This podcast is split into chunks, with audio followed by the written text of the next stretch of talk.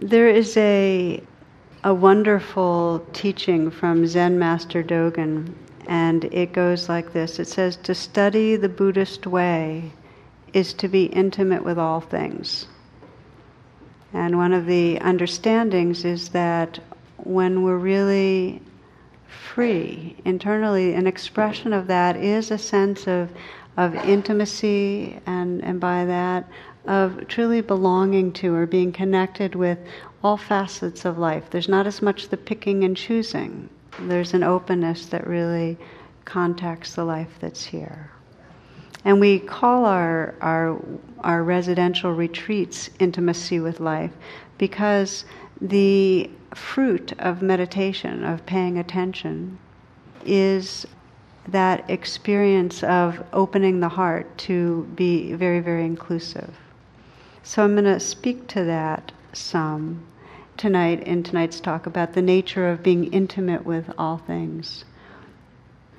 Just to say that at the closing of the retreat, and I've found this now year after year, retreat after retreat, there's one common denominator, and that is that there's a reporting out of, you know, being outside and feeling like, oh, this sense of really belonging to the land. One woman sent me her photographs of milkweed. She said, I fell in love with milkweed. You know, it's like this sense of amazing sensitivity and connection with the land. And then there's a sen- then the other reporting out is a sense of, you know, I feel this sense of connection with my own heart, you know. And then for so many, you know, we didn't speak for this week, but I feel a sense of really, um, these were my silent buddies. There's a sense of, of cherishing the beings that were there. Those experiences of intimacy don't happen right away. They're a fruit of the purposeful, regular attention to the moment Intimacy comes out of being able to be right here in the moment. And one of the descriptions I love the best of it or understandings is in a poem by Dorothy Hunter. I'll read it to you. In this choiceless, never ending flow of life, there is an infinite array of choices. One alone brings happiness to love what is. In this choiceless, never ending flow of life, there is an infinite array of choices. One alone brings happiness to love what is.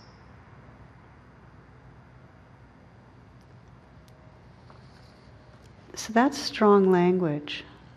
I mean, it's saying basically there's no way to be happy if we can't embrace the life that's right here. There's just no way to be happy.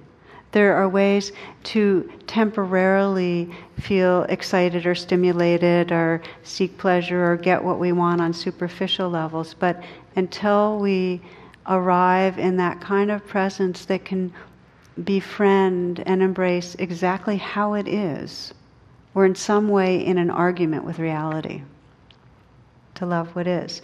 Now, the reality is, you can't jump from aversion to what is and say, oh, okay, spiritually speaking, I should be loving what is, and then just flip a switch. That's, you know, that's another kind of false effort. So, loving with what is begins in a very simple way. It begins with this willingness to be with what is to not try to change it, manipulate it, control it, deny it. it. So we ease into loving what is. And that's really what happens at a retreat, and what's happen, it's what happens as you start training in the kind of practice we're doing here and at home. That you're kind of agreeing to be with what comes up. And sometimes you find that you totally abandon the moment or you're totally caught in a kind of a, a mind state of aversion or judgment. And then there's something eventually that goes, oh, oh, okay. This is about being present with what is. And then you come back. So there's forgetting and remembering.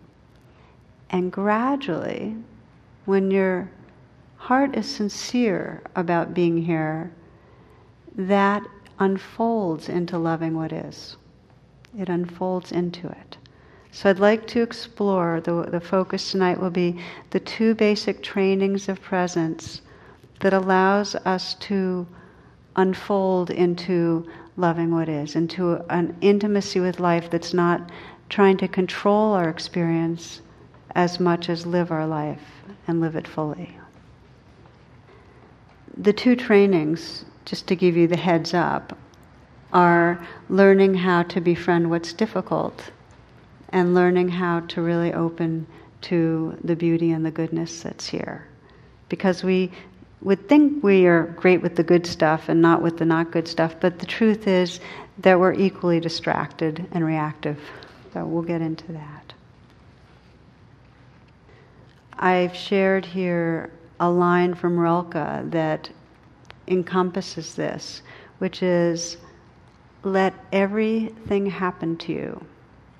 Let everything happen to you, beauty and terror. So that's kind of Rilke's expression of it. So we begin with the training of how do we hang in? How do we begin to just let be what's here when it's difficult, when everything in us is totally designed, our nervous system's designed to say, I don't like this, may it go away.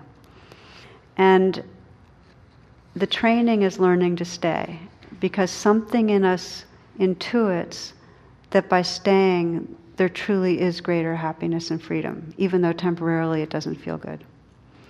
So I'd like to read to you an email that I got from uh, a friend in the Sangha that comes to this class and also attends classes with Hugh Byrne, and it's addressed to Hugh and myself. Wanted you to know that for me this week, mindfulness practice yielded an unexpected benefit. On Wednesday, I had an embedded cyst surgically removed from my gums, not a painless or bloodless procedure, and one that uses local rather than general anesthesia, so I was fully awake during the whole thing. I decided there was no time like the present to be fully present. I recognized and allowed my pain and discomfort and brought myself quietly back to being here, being here, being here. At the end, my surgeon commented on my equanimity, and because of that, he gave me a 20% discount on the surgery, which, equate, which equaled several hundred dollars. Perhaps he's used to patients getting noticeably upset when their mouths start to look like they've been in a ring with Rocky. a totally unexpected surprise. In honor of you both, I am contributing the discount to IMCW. Wanted to thank you for your teaching. So, anyone else have a dentist appointment coming up? anyway, I loved it because really, um, there's no way of avoiding going to the dentist or whatever else it is that's unpleasant. I mean, life is going to play itself. So either we get that and begin to register that our freedom comes in learning to take refuge to take refuge in an awareness and in a kindness and in a kind of a spaciousness that can find some balance in the midst of it versus investing in seeing how much we can control things to avoid what's difficult. And that's the choice. And the spiritual path can go incredibly deep when we begin to choose, out of some wisdom, to take refuge in presence. So, what blocks this kind of intimacy or presence, as I mentioned, is, and it's not our fault, it's that these nervous systems really are directly rigged to anticipate or feel unpleasantness and to go, don't like, no way. I mean, that is just our, our, our rigging. We're, we're designed to try to control our experience. And so we have many different versions of how we do it. I mean, for some of us, we totally dissociate from our bodies. Some of us go into, you know, telling a lot of stories. Um, you know, some, some of us numb, some of us judge, some of us pretend it's not happening. But the bottom line is that in any moment that you're trying to control your experience, which includes controlling another person, you can't be intimate with the life that's here.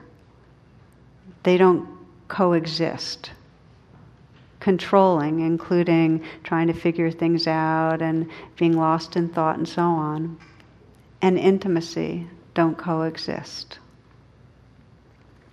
There's an equation that people find very helpful, and it's that pain times resistance equals suffering.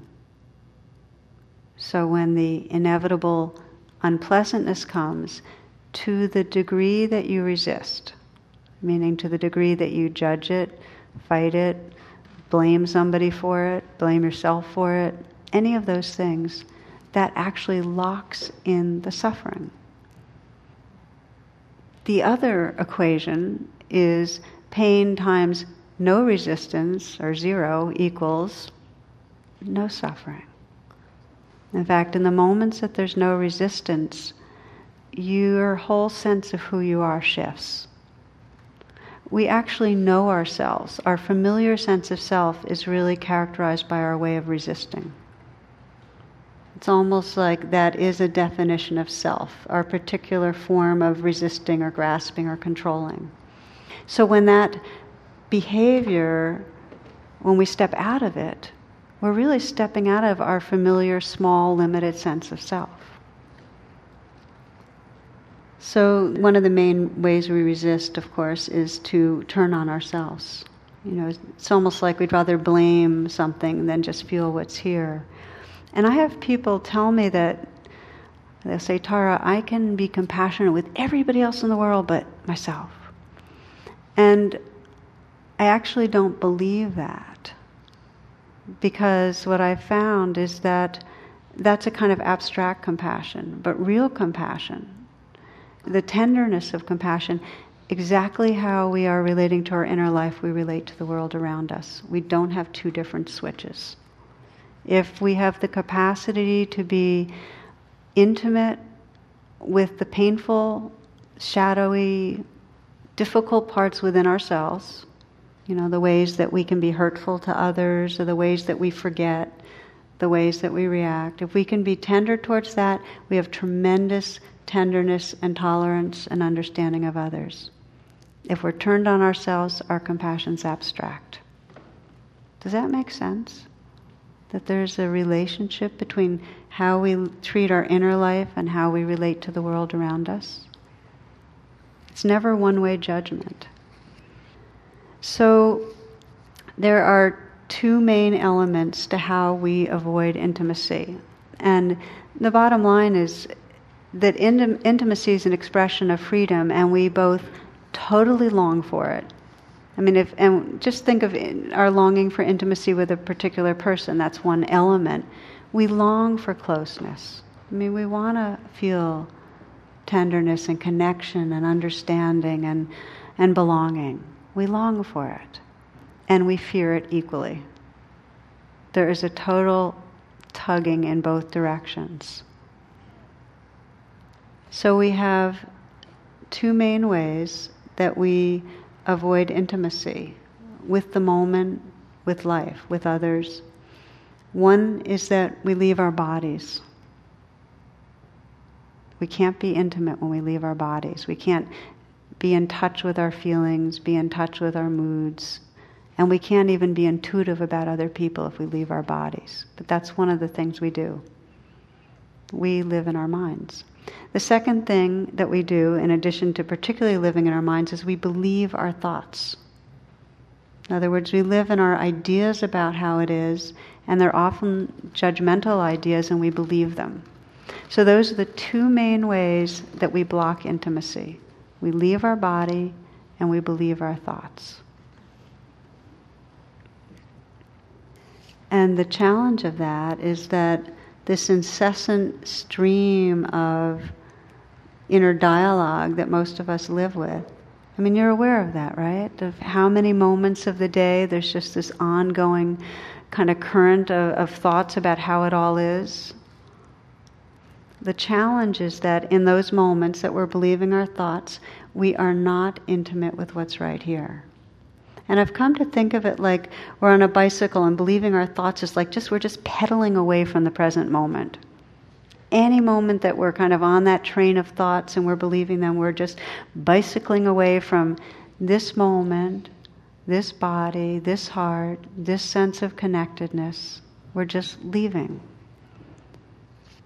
The Buddha, and I think this is one of the most um, eloquent teachings of the Buddha, said that whatever a person frequently thinks and reflects on, that will become the inclin- inclination of their mind.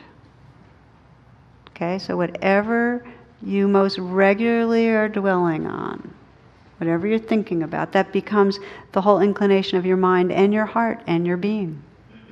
So there's an inquiry. Do your thoughts arouse a sense of kindness and connection and benevolence and interest and freedom, creativity? Do your thoughts incline you that way?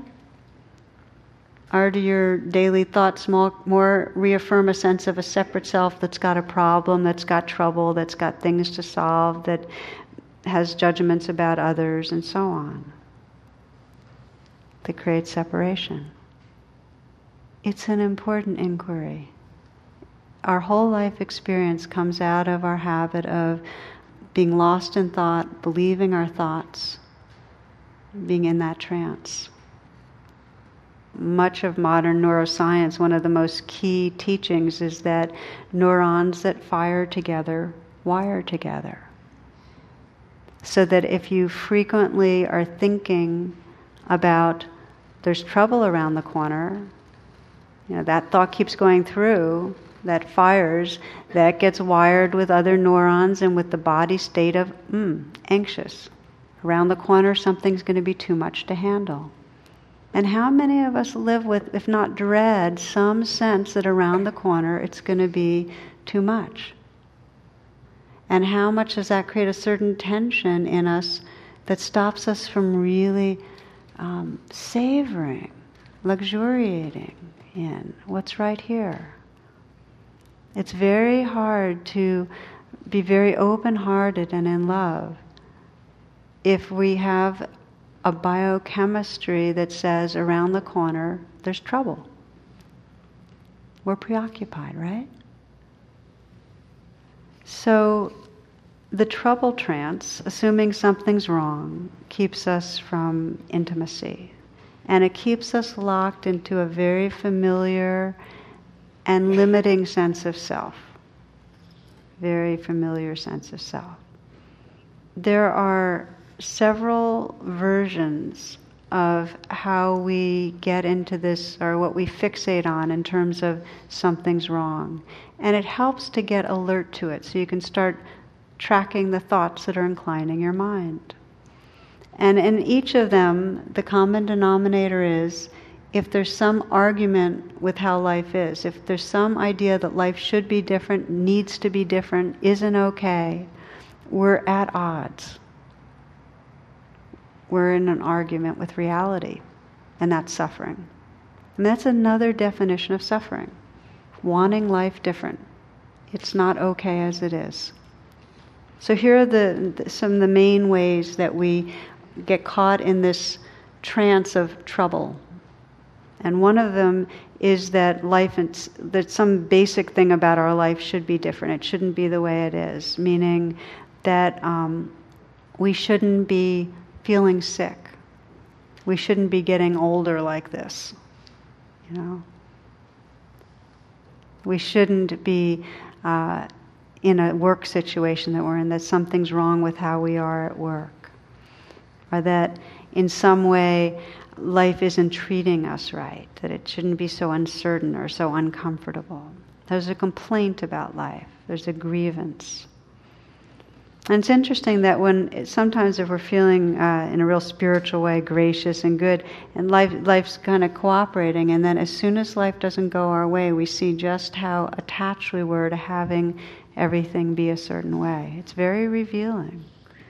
One Tibetan teacher says, "When your belly is full and the sun is shining upon you, you act like a holy person." But when negativity befalls you, then you act very ordinary, you know. So we accept it when it's when it's good. It's like people at retreat when they're having a great meditation, everything's great, and then when the weather isn't so good, then all of a sudden everything's not good. I mean, imagine if every day our whole well-being was hitched to the weather outside. You know? Today was a great day, right? But it's not always that way. Some of you might remember the story of a novice who's introduced to her new cell at a monastery, and she's told this is a silent practice, no speaking in this monastery. But every five years, she gets an interview with Mother Superior, and she's allowed to say three words. Okay? Strict. So five years pass. She has her interview with Mother Superior, who asks, Well, how are you doing, my child? And the novice says, Bed too hard. Okay. Well, keep practicing and praying, answers Mother Superior, and five more years pass. They meet again. Mother Superior asks how she's doing, and this time the novice said, Food is bad. Mother Superior responds, Keep practicing, keep praying. In her next interview, now this is 15 years after her arrival, uh, Mother Superior asks her again how she's doing, and the novice says, I quit now. Mother Superior looks at her and says, Well, I'm not surprised. You have been doing nothing but complaining ever since you got here. so, this is one trance, is the one of kind of, you know, the feeling of just kind of having a complaint. You're just on some level a complaint about things. It's a trance because it covers over our life moments. Now, the second version of this trouble trance is really how others should be. And we all have our ideas. I mean, unless we're in a very, very free space of mind, we have imprinted in our brain ideas about how others should act and be. Definitely how they should treat us, but how they should operate in the world.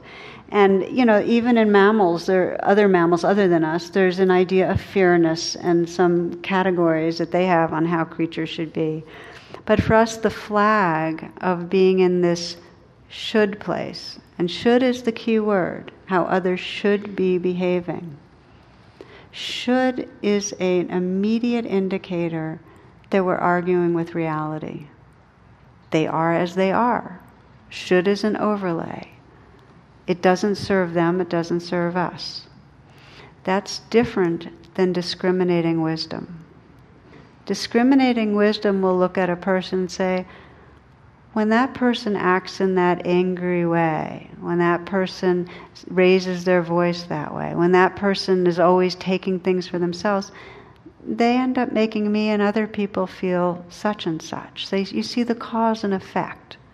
But there's not an added kind of aversive statement of bad, evil, wrong. It doesn't have aversion. It doesn't make a person wrong. It just recognizes cause and effect. That's discriminating wisdom. But in this version of a trouble trance, it's how others should be. And we lock into wrong. And in any moment of blame, and this is really, really, in my own practice, this has been a, a key thing. In any moment of blame, there's an experience of separation, and my sense of who I am becomes smaller, and that other person becomes smaller. Intimacy is gone in any moment of blame. In fact, one of my major practices over the last uh, few years has been to just be mindful of blame. Like that, just to commit myself to noticing when there's blame. And sometimes there's kind of some lag time or there's kind of an undercurrent of just you know, in some subtle way or not so subtle way, putting down, making somebody not okay. But when I catch it, I get that it's suffering. It's like I am not inhabiting a largeness of being. My heart is not awake when I'm believing the story of blame. It happens at all levels that we get smaller with blame. Boy announces proud, proudly to his father, I'm going to marry grandma, dad. And gently says, Son, you can't do that. Children don't marry grandparents. Why not? You married my mom, so I'm going to marry yours. Marrying grandma.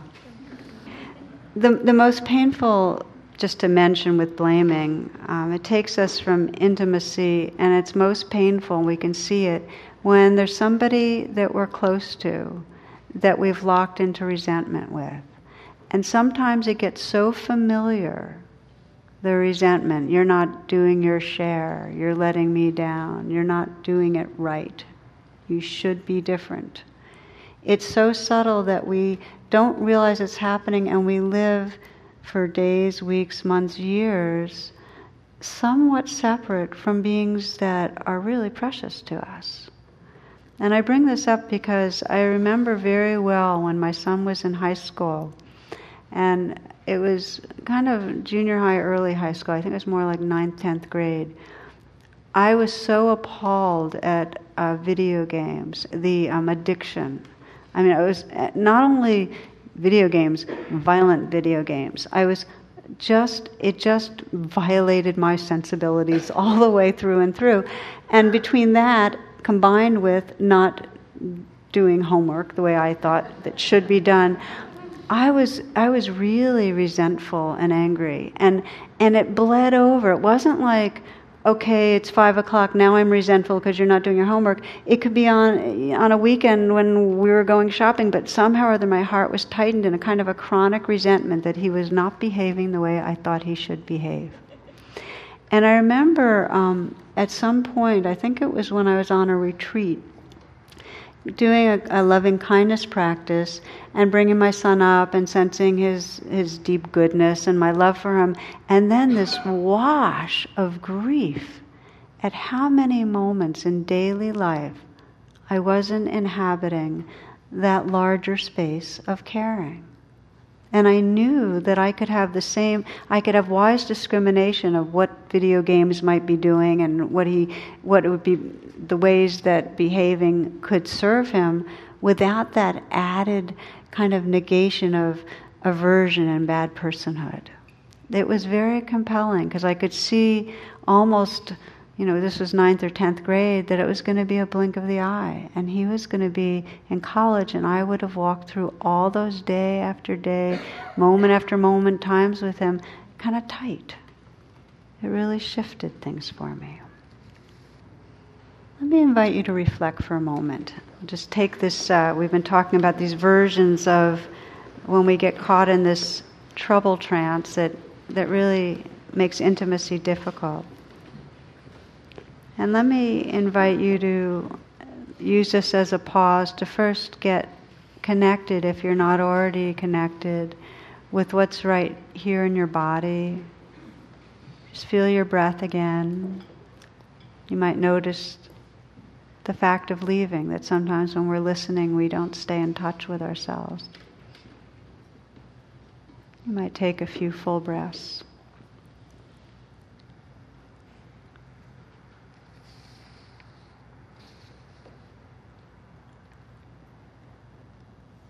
And you might let yourself review or reflect on who's in your life and, and sense where there's somebody that you are regularly around that you might be in the habit of, in some way, thinking they should be different than they are, that they should change their way of behaving or thinking. Something that it's not easy for you just to say, okay, this person's like this, and have your heart feel open and loving.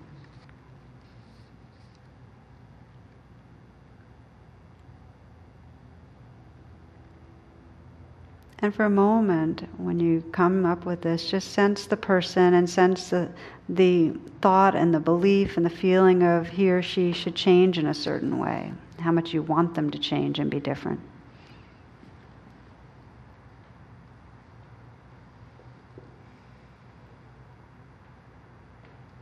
And just notice the quality of your heart. Without judgment, this is just a real, it's a gift to yourself, just this honest investigation of what happens to your heart when you're believing the thoughts and the feelings that somebody else should be different than they are.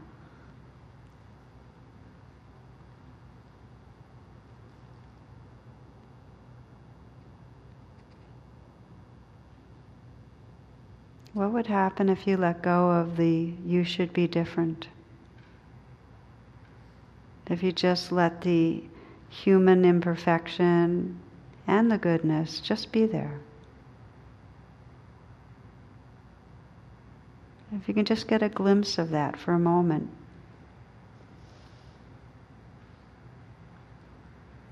What would your heart be like if you just let that person be as they are? And it was really okay. Can you sense the space in your heart that opens up?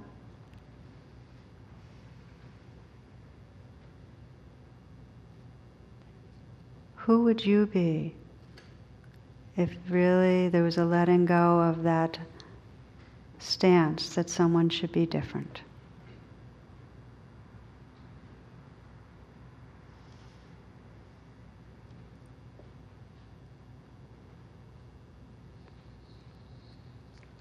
Just to let, you can take a few breaths and open your eyes and just let that be an inquiry and know that um, this movement towards intimacy, towards letting others and life be as it is, doesn't mean that we allow people to violate us.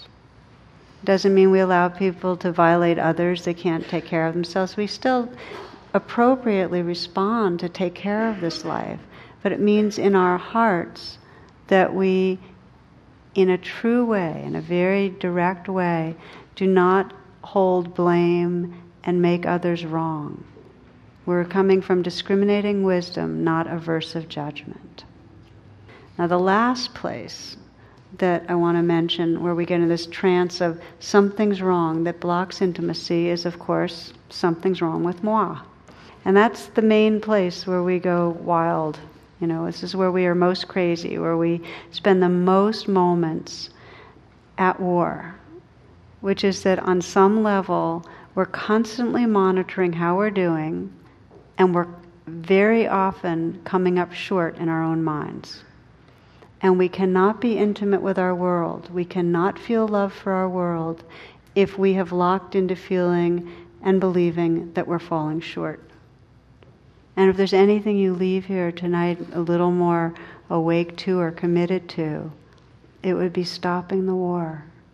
It's the greatest gift you could give yourself and the greatest gift you could give the planet Earth is to recognize this trance of something's wrong with me and recognize how it prevents any authentic intimacy, any real freedom. So that's where we turn we turn on ourselves, and it's not just with um, it's not just something's wrong with me. It's often when we have physical pain or emotional pain, we add on to it that I'm wrong or I'm bad for it. So the training, the training to move back towards intimacy is to encounter the unpleasantness that's going on. If it's physical pain, the unpleasantness of physical pain, as the woman did in that email. Or if it's emotional pain, emotional pain and choose to stay. And that requires, and here's the core of it, it requires stepping out of our story about what's happening. If we're believing our story that this pain means X, Y, and Z and it's never going to go away or whatever it is, we're not going to be able to come to some peace or balance or presence with it.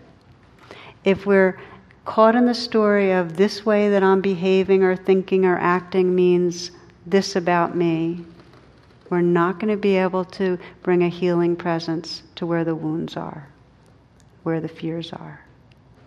Stepping out of the story, coming into our being. On physical pain, the practice is to step out of thoughts and actually feel the constellation and don't call it pain, just sensations. And begin to sense how the sensations are in your body, and it really helps to soften around pain. If you just close your eyes for a moment, just to check out your body right now. We started with the poem Love What Is. How do we be intimate with unpleasant physical sensations? It's a really important question. So you might check and scan through your body and notice if there's any place in your body where it feels a little uncomfortable or a lot uncomfortable. And if you find a place, most of us have places like that, first allow yourself to soften around it.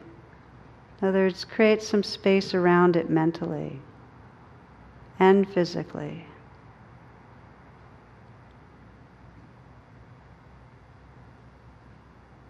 You might breathe with the sense of where the discomfort is, as if you're letting the breath itself contact and keep you connected with what's going on, but also to help give you some space. Soften your hands.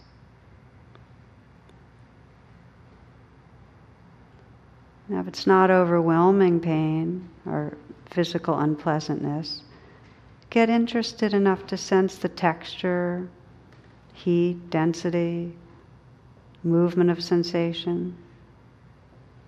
So there's a little investigation.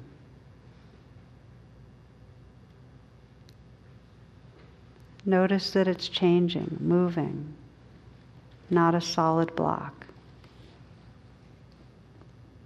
If it's very strong, you might check in with the unpleasantness, but then shift your attention a little and listen, or you might open your eyes and sense the space of the room so that there's kind of as if you're dipping your toe into the river and then taking your foot out of the river. But still here, still present.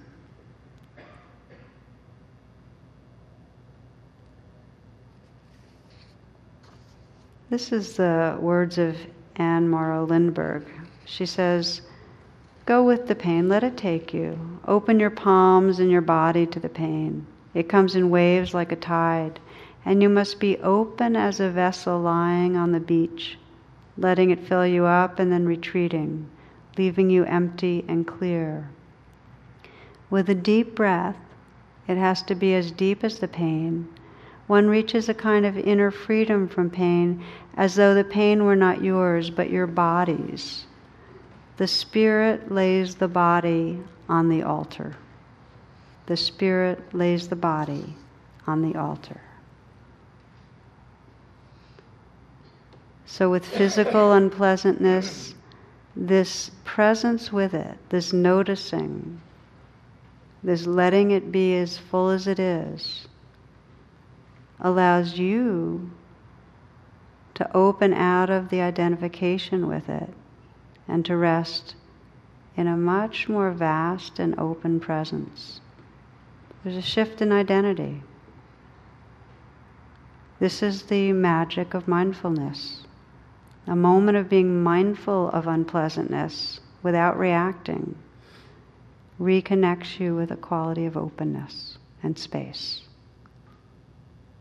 Now, in working with emotional pain, it's the identical practice of noticing when you've been lost in the story and coming and feeling the emotional intensity as a physical sensation.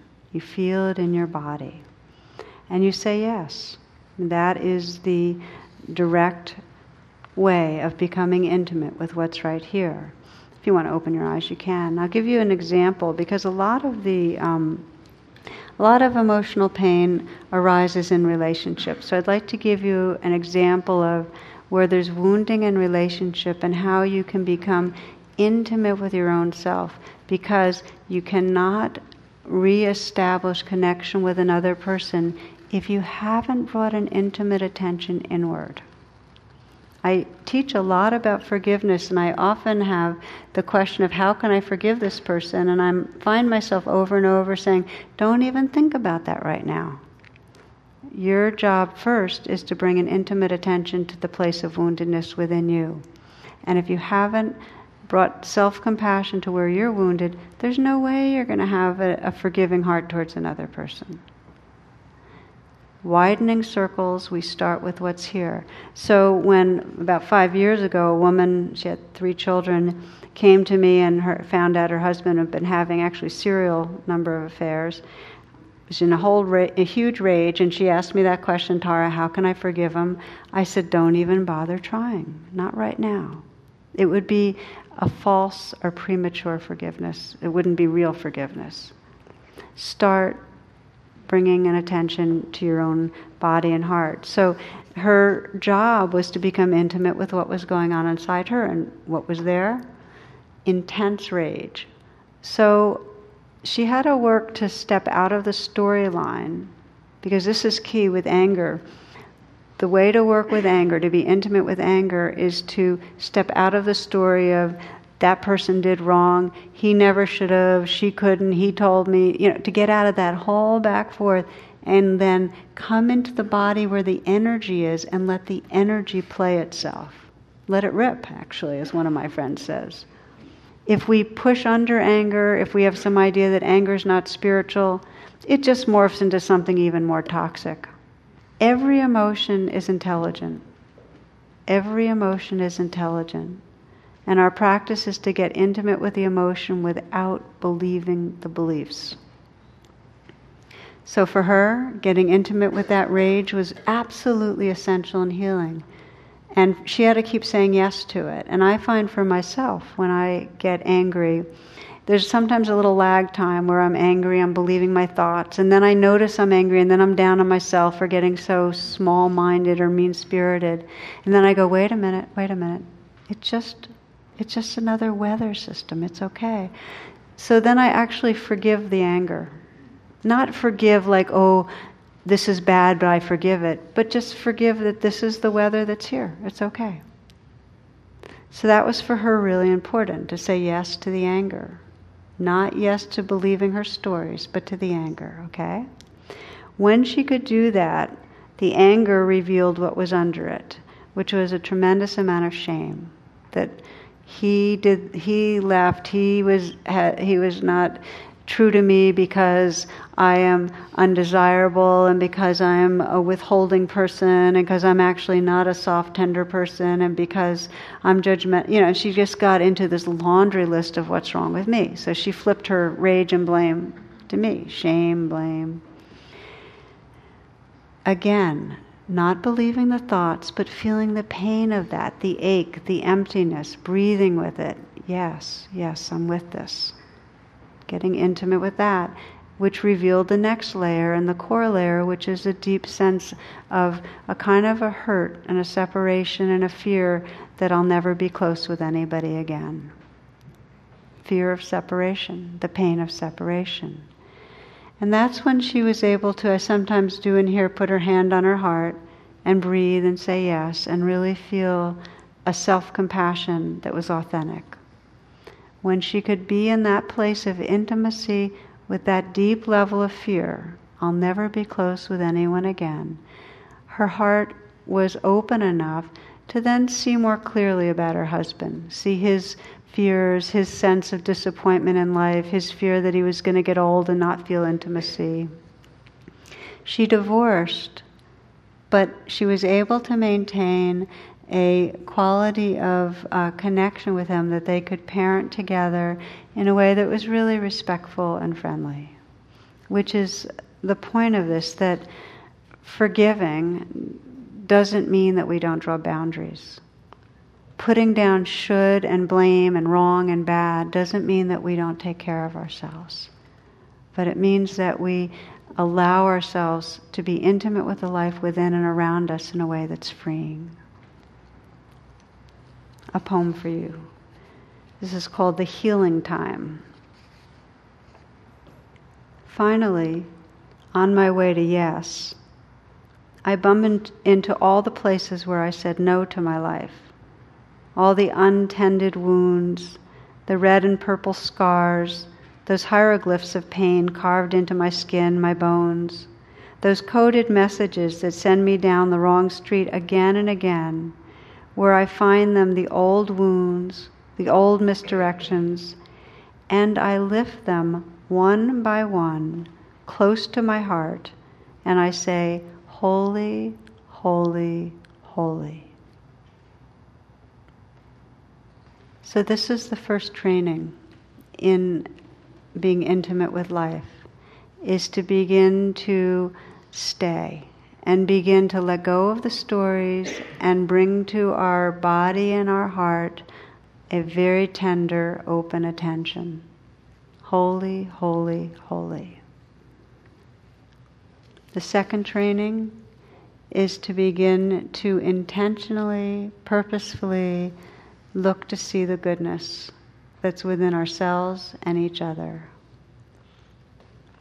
We teach uh, the formal training of the loving kindness practice, where we take some moments, and you might just right now do this, just to close your eyes and sense what happens in this. This is an intimacy training. If you just have the intention to honor the life that's within you, have the intention to appreciate something about this life that's right here. And it may be that you appreciate your intention to be honest or to wake up. That you appreciate that you really want to love well.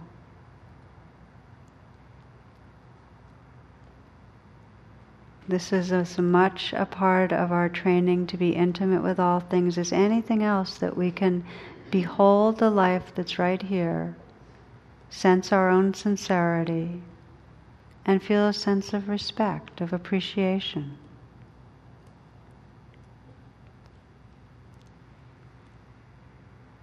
For some, it can help to imagine looking through the eyes of someone who sees you well, who sees you truly, who cares.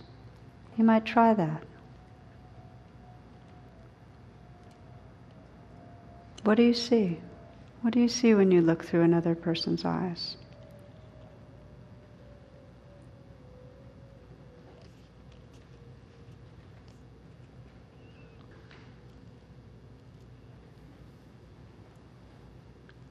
The word good means to belong, to belong to, at the root of the word good, to kind of a sense of wholeness, as we begin to appreciate the life within us, we come into more of a wholeness, that holy, holy, holy.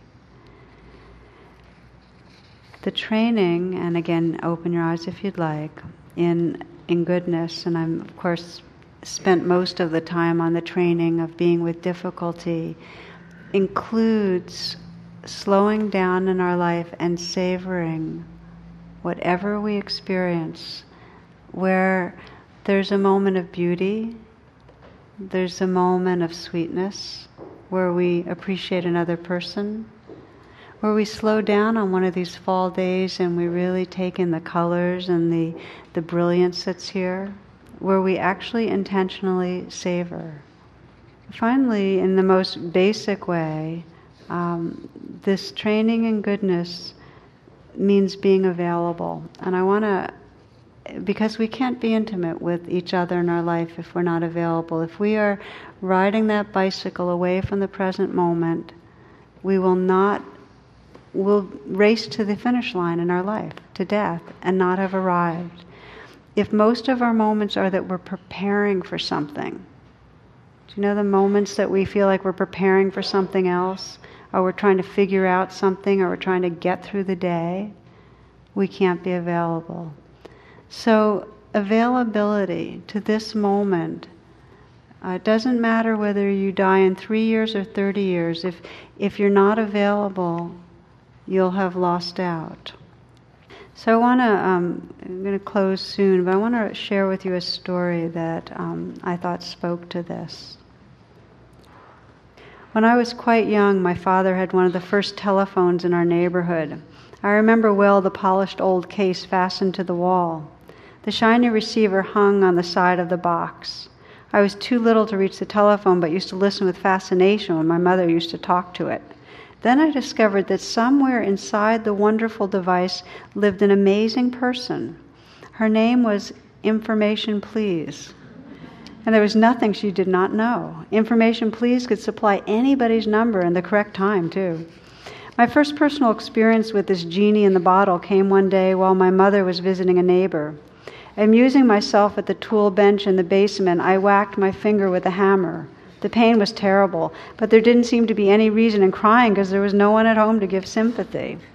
I walked around the house sucking my throbbing finger, finally arriving at the stairway. The telephone. Quickly, I ran for a footstool in the parlor and dragged it into the landing. Climbing up, I unhooked the receiver in the parlor and held it to my ear. Information, please, I said into the mouthpiece just above my head. A click or two and a small, clear voice spoke into my ear. Information. I hurt my finger, I wailed into the phone. The tears came readily enough now that I had an audience. Isn't your mother home? came the question. Nobody's home but me, I blubbered. Are you bleeding? No, I replied. I hit my finger with the hammer and it hurts. Can you open your ice box? she said. I said I could. Then chip off a little piece of ice and hold it to your finger, said the voice. After that, I called information please for everything. I asked her for help with my geography, and she told me where Philadelphia was. She helped me with my math. She told me my pet chipmunk that I had caught in the park just the day before would eat fruits and nuts. Then there was the time Petey, our pet canary, died. I called information please and told her the sad story. She listened, then said the usual grown up things that grown ups say to children. I was unconsoled. I asked her, Why is it the birds sing so beautifully and bring joy to all families only to end up as a heap of feathers on the bottom of a cage? She must have sensed my deep concern, for she said quietly, Paul, always remember that there are other worlds to sing in. Somehow I felt better. Another day I was on the telephone. Information, please? Information, said the now familiar voice. How do you spell fix? I asked.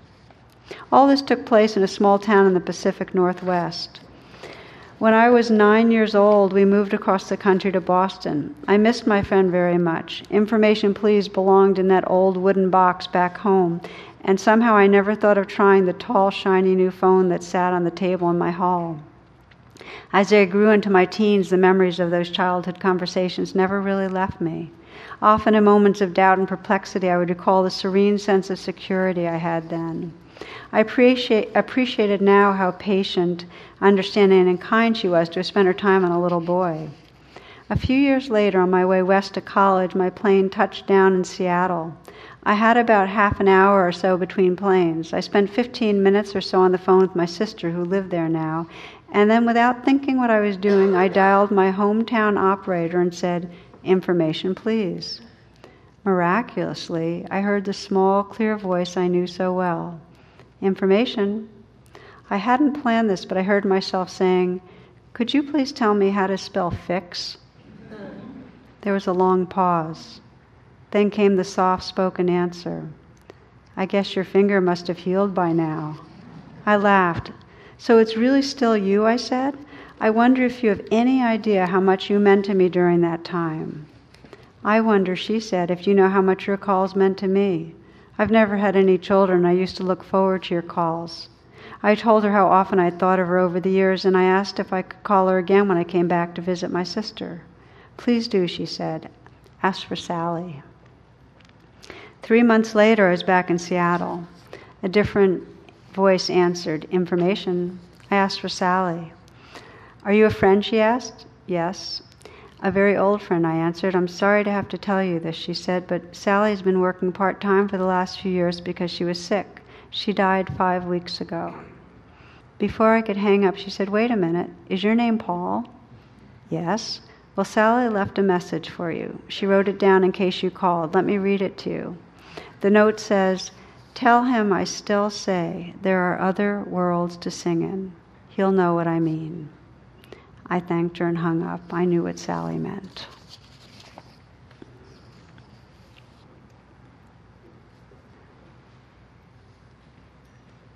There is a longing in each of us for that kind of intimacy where we're available.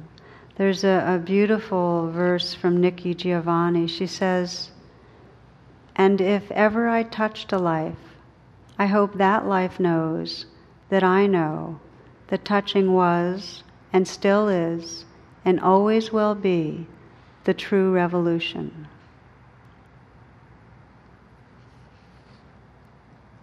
So, this practice of being available begins with right this moment in this body, right here. We cannot touch and be touched if we're not here for it. And it takes training. We have, and it's not our fault, but we have huge conditioning to bicycle off moment after moment into judgments and blaming and preoccupation and whatever it is. It's just, it's conditioning, so don't judge it. Instead, just as you reflect and sense what really matters. And you get that place that knows that at your end of your life, looking back, if you really, really sense what mattered, it would be not to bicycle through those moments, to bicycle away, but to really be here, to not be caught in the complaint that something's wrong with this world, to be not caught in this person should be different, to not be caught in I should be different, because all of those ways of leaving are ways of leaving the awakened heart and mind that is right here. When we reflect, if we take the moments that we're caught in things should be different, there's a little self there. There's a little self that's at odds with the world.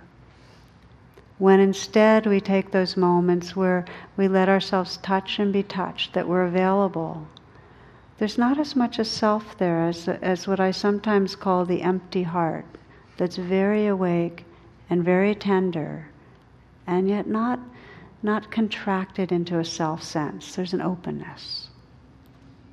So I'd like to close just with a very brief reflection, if you will, just to close your eyes again. And, and in this moment, you might ask yourself, what does it mean to be intimate with the life that's right here? Just to ask yourself that.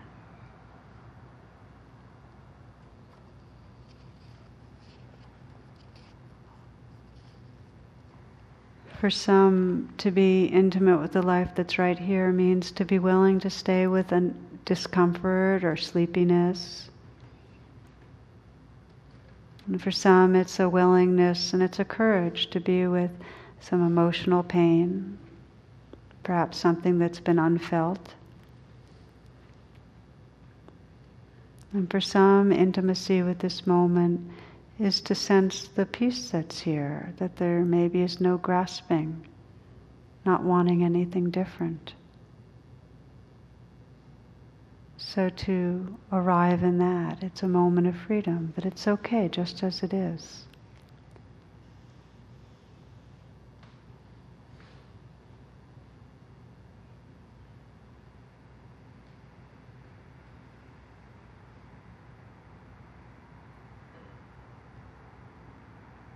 to sense what it means to really arrive in this moment, this body, this heart and say yes to it, this life just as it is. And that's the beginning of loving what is, to say yes, to not try to make it different in any way. And if you say yes and then explore deepening that yes in a cellular way, so, exactly these sensations, these feelings, there's truly an allowing, no resistance. That's the gateway to the empty, awake heart.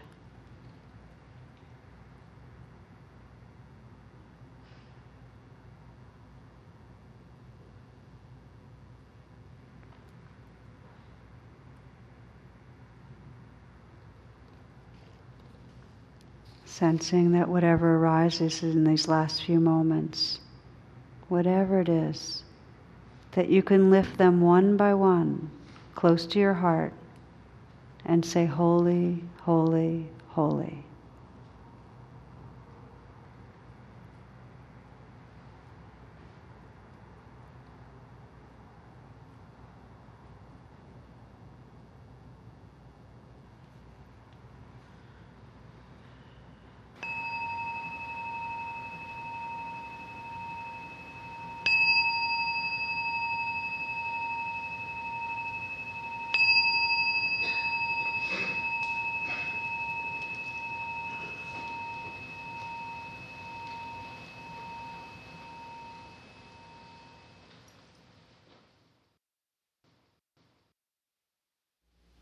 The teaching you have received has been freely offered.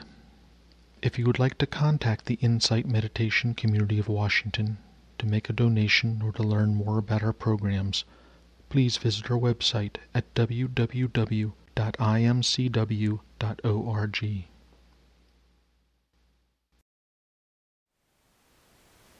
Thank you for listening. To learn how you can support the teachers and Dharma Seed, please visit dharmaseed.org slash donate.